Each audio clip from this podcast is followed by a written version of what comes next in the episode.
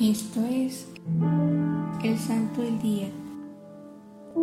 El día de hoy celebramos a Santa Luisa de Mirallac. Santa Luisa de Mirallac nació en París en el año de 1591.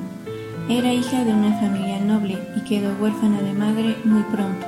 Sin embargo, su padre le proporcionó una formación extraordinaria en todas las ramas del saber. A sus 15 años intentó entrar en un convento de capuchinas pero no pudo dada su delicada salud. Muere entonces su padre y ella se casa con el señor Ligras, quien tenía un carácter poco llevadero. A pesar de ello, ella con su bondad y dulzura logró ablandar a su marido. Fruto de su matrimonio nació un varón al que Luisa le tenía un inmenso amor. El señor Ligras murió santamente en los brazos de Luisa.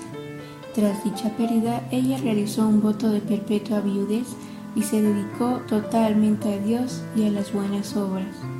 Cuando tenía 30 años, se puso bajo la dirección espiritual de San Vicente de Pau, con quien fundó las Hermanas de la Caridad, congregación de marcado carácter asistencial.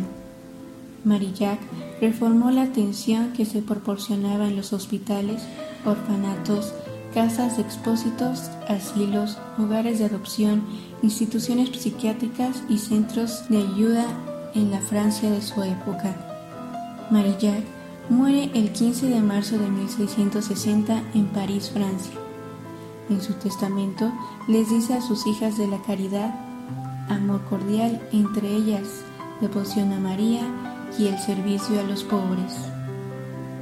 Hoy te invitamos a trabajar en la virtud de la paciencia y el amor en el matrimonio, de la mano de Dios, así como Santa Luisa, quien a pesar de tener un esposo con un carácter difícil, logró mantener unido su matrimonio y lleno de amor.